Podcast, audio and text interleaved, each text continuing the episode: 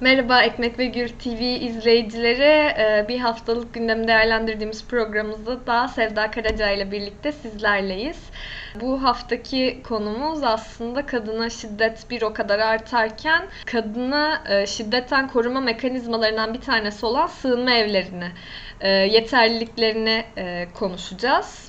Şimdi ben birkaç tane rakam vererek başlamak istiyorum. Sevda sen de değinirsin zaten ama e, şimdi e, bu sığınaksız bir dünya dün e, sığınak istiyoruz kampanyasını duyurdu ve bu kampanyayı duyururken de e, mevcut sığınma evlerinin verilerini de vermiş oldu. 148 tane sığınma evinin 3576 kişi e, kapasitesi olduğundan bahsettiler. Tabi şöyle bir tabloda 83 milyonluk nüfusu olan bir ülke artı bu nüfus sayısı içine girmeyen bir o kadar da geçici koruma geçici koruma altındaki kadın göçmenin de bulunduğu bir ülkede 3576 e, e, kapasite aslında neredeyse yok anlamına geliyor sığınma evleri bu ülkede. Ya da kadınlara sığınma hakkı karşılanmıyorum. Çok net sayısal bir ifadesi. Tabi bu sığınma evlerini e, evleri de belli standartlara e, dayanarak açılıyor. Şimdi e, tabi bu kampanya gerçekleştirirken belli standartlar da belli standartlar da duyuruldu, yeniden hatırlatıldı. Biz de e, bir kısmını hatırlatmış olayım ben. Sonra sözü sana bırakacağım. Avrupa Birliği standartlarına göre nüfus 7500'ü geçen e, tüm yerleşim birimlerinde sığınma evi açılması gerekiyor ve Türkiye'de de 5393 sayılı belediyeler kanununa göre de 50 bine, nüfusu 50 bin aşan belediyelere e, sığınma evi açma görevi veriliyor bir yandan da. Şimdi bunlar e, aslında bu mevzuatın çok küçük bir kısmı sığınma evlerine dair olan ama bu aslında kadınların e, şiddetten korunma, şiddete uğradığında kendilerini var edebileceği ve hatta güçlendirebileceği yerler olan bu sığınma evlerinin sayısı neden bu kadar az ve e, Biraz bunu belki konuşabiliriz. Ya da mevcut durumları ne yani? Bu 3576 e, kişi kapasite bugün şiddete uğrayan hatta e, artarak mevcut rakamlara baktığımızda artarak ilerleyen şiddete maruz kalan kadınlar açısından ne anlama geliyor? Önce bunu konuşarak başlayabiliriz oldukça önemli bir kampanya başlattı. Kadın Sığınakları ve işte Danışma Merkezi Kurultayı bileşenleri e, sığınakların, sığınma evlerinin her kadının ve çocuğunun hakkı olduğunu söyleyerek sığınak istiyoruz e, dediler ve ortaya senin de e, programımızın başında ifade ettiğin rakamları ortaya koyup talepler oluşturdular. Gerçekten de bugün e, ülkede şiddet giderek artarken ve aynı zamanda e, pandemi koşulları nedeniyle işsizlik, yoksulluk, geçim sorunları artarken özellikle e, aynı zamanda tam da bu dönem e, evde kal çağrılarının, kısıtlama kararlarının hiçbir sosyal destek olmadan ilan edildiği, bugünlerde şiddetin de çok arttığını düşündüğümüzde e, yeterli, nitelikli kadınların e, hayatlarını kendi başlarına kurabilecekleri olanakları sunan, sosyal psikolojik destekleriyle e, tümüyle e, tam kapasiteli çalışan e, sığınma evlerinin, kadın destek merkezlerinin, danışma merkezlerinin sayısının acilen arttırılması çok hayati bir talep olarak karşımıza çıkıyor gerçekten de. Ve e, biz çok iyi biliyoruz ki özellikle böylesi pandemi dönemi gibi kriz dönemlerinde şiddet artarken bir yandan da kadınların hızla erişebilecekleri e, danışma merkezleri ve sığınma evleri de e, hayat kurtarıcı bir yerde duruyor. Tabloyu sen ortaya koydun. E, 83 milyonluk Türkiye nüfusunun yarısını kadınlar oluşturuyor. Sadece 148 sığınak var ve bu 148 sığınakta sadece 3576 kişiye hizmet verilebiliyor. Elbette ki bu kadar sayı korkunç derecede az bir de üstelik sunulan olanaklara, e, bu olanakların yeterliliklerine baktığımız zaman tablo çok daha aslında zorlu bir hale geliyor gerçekten de. Biz e, mevzuatların, yasaların her zaman kağıt üstünde kalmaması için bir mücadele gerekliliğini hep biliriz. Sığınma evlerine ilişkin de aslında e, Türkiye Cumhuriyeti'nin yasaları e, kadınlara ve şiddete uğrayan e, işte çocuklara da aynı zamanda e, bir sığınma evinin e, devletin e, olanaklarının da e, e, ilk adımda hemen hızlıca tek merkezde sunulabilmesinin gerekliliğini ortaya koyuyor. Ama biz yıllardır e, mevzuatta rakamlar, yapılması gerekenler tek tek sayılmış olmasına rağmen, çok açık bir mevzuat olmasına rağmen bu mevzuatın gerekliliklerini hem merkezi yönetimin hem de yerel yönetimlerin yerine getirmediğini görüyoruz. Şimdi e, bu noktada belki şunları söylemek gerekebilir.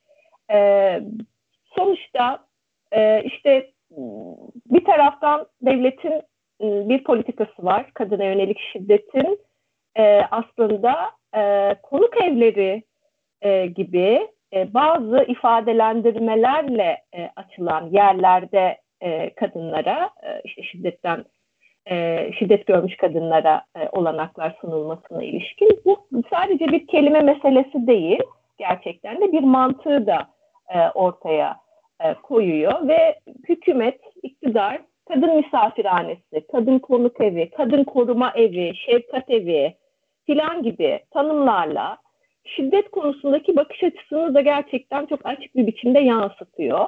Ve biz bu isimlerle açılan kurumların fikri altyapısında aile içi şiddeti, ev içi şiddeti geçici bir sorun olarak gören, sadece öfkeli, işte şefkat yoksunu filan e, az sayıdaki zavallı, hasta e, işte kişilerin uyguladığı bir e, yanlış davranış olarak nitelendirdiğini görüyoruz ve şiddetin esasen hani eşitsizlikten kaynaklanan yapısal bir sorun olduğunun ger olduğu gerçeğini de üstünü örten bir tutum da sergiliyor hükümet. Çok uzun zamandır bu tutumu sergiliyor ve e, kadın hareketi e, bütün dünyada birikmiş bir deneyimle kadınların şiddetten kurtulması için adım atacakları ilk yerin sığınak ve sığınma evi olduğunu söylerken adlandırmanın kadın misafirhanesi, kadın konuk evi, kadın koruma evi, şefkat evi filan gibi adlandırılması e, aslında bir e, bilinç, bir fikir e, şeyinde ortaya koyuyor diye düşünüyorum. Aynı zamanda şuna da dikkat çekmek isterim.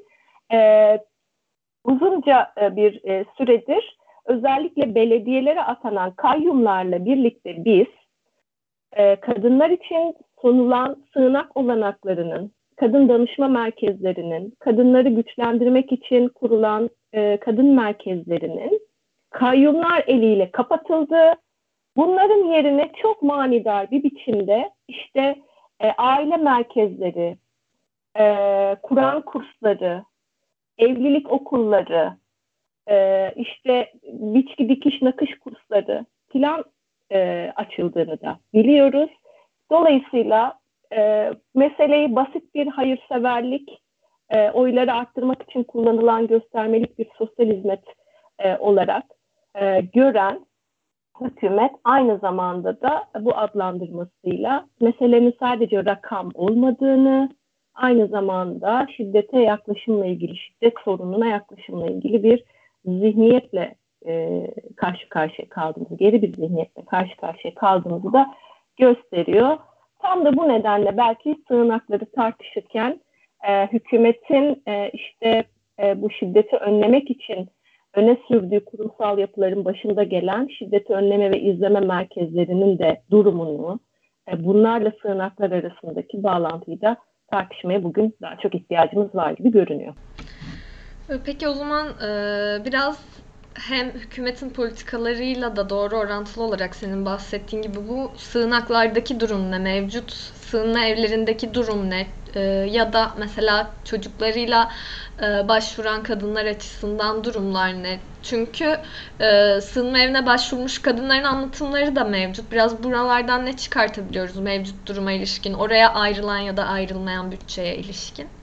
Şimdi biraz önce söyledim, hükümetin şiddetle mücadele için öne sürdüğü kurumsal yapıların başında şiddeti önleme ve izleme merkezleri geliyor.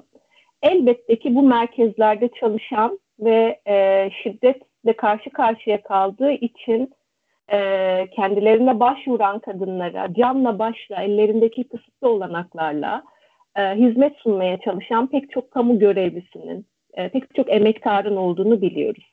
Ama mesele tek tek kamu görevlilerinin e, inisiyatifi, iradesi ve bir hizmet sunma isteğinin ötesinde toplam olarak e, bu merkezlerin nasıl bir bakış açısıyla e, kurumsallaştırıldığı ve bu kurumsallaştırmanın eksiklerinin neler olduğunu tartışmak.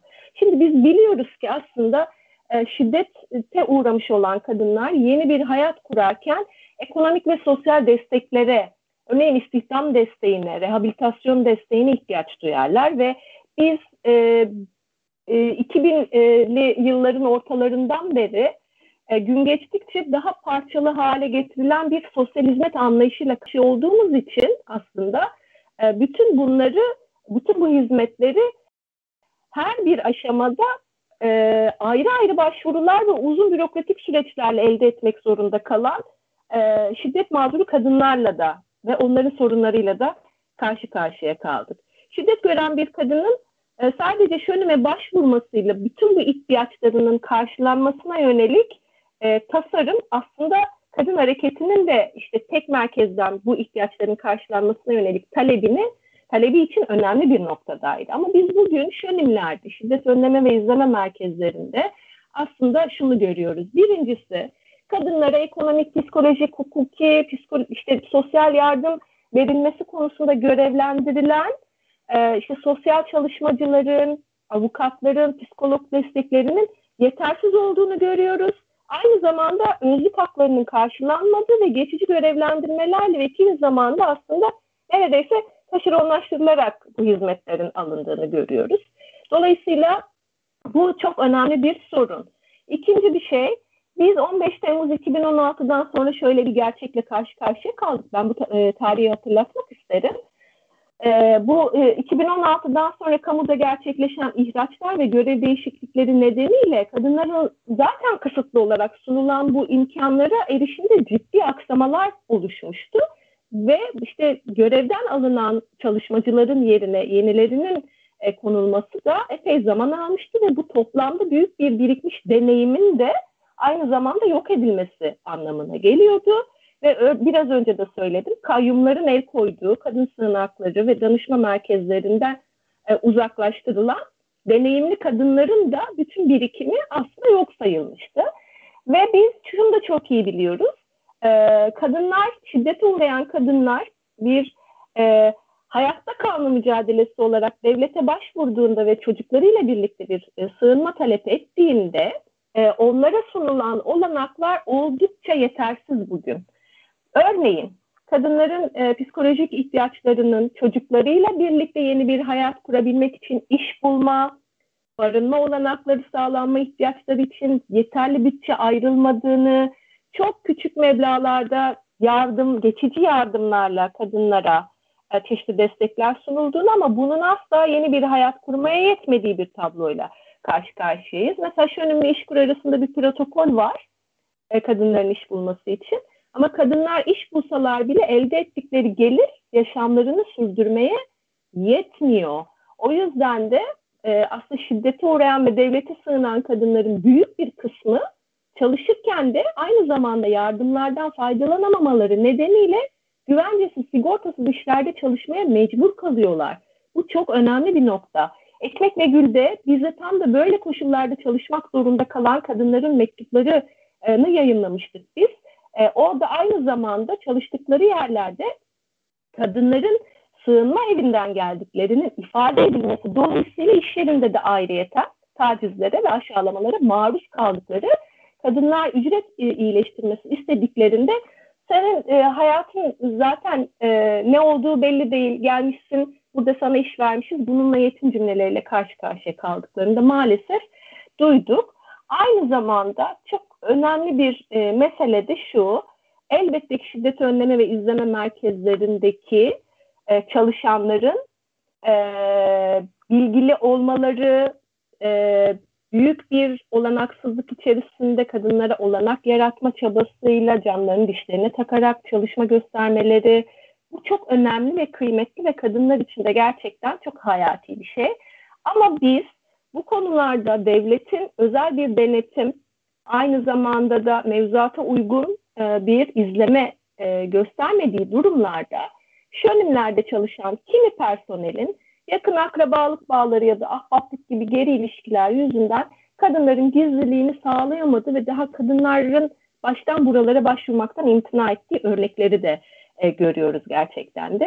Ve çok önemli bir şeyin daha altını çizmek isterim. Mart 2016'da bir yönetmelik çıkarılmıştı. E, şiddet önleme ve izleme merkezleri erkeklerin de destek alabileceği merkezler haline getirilmişti.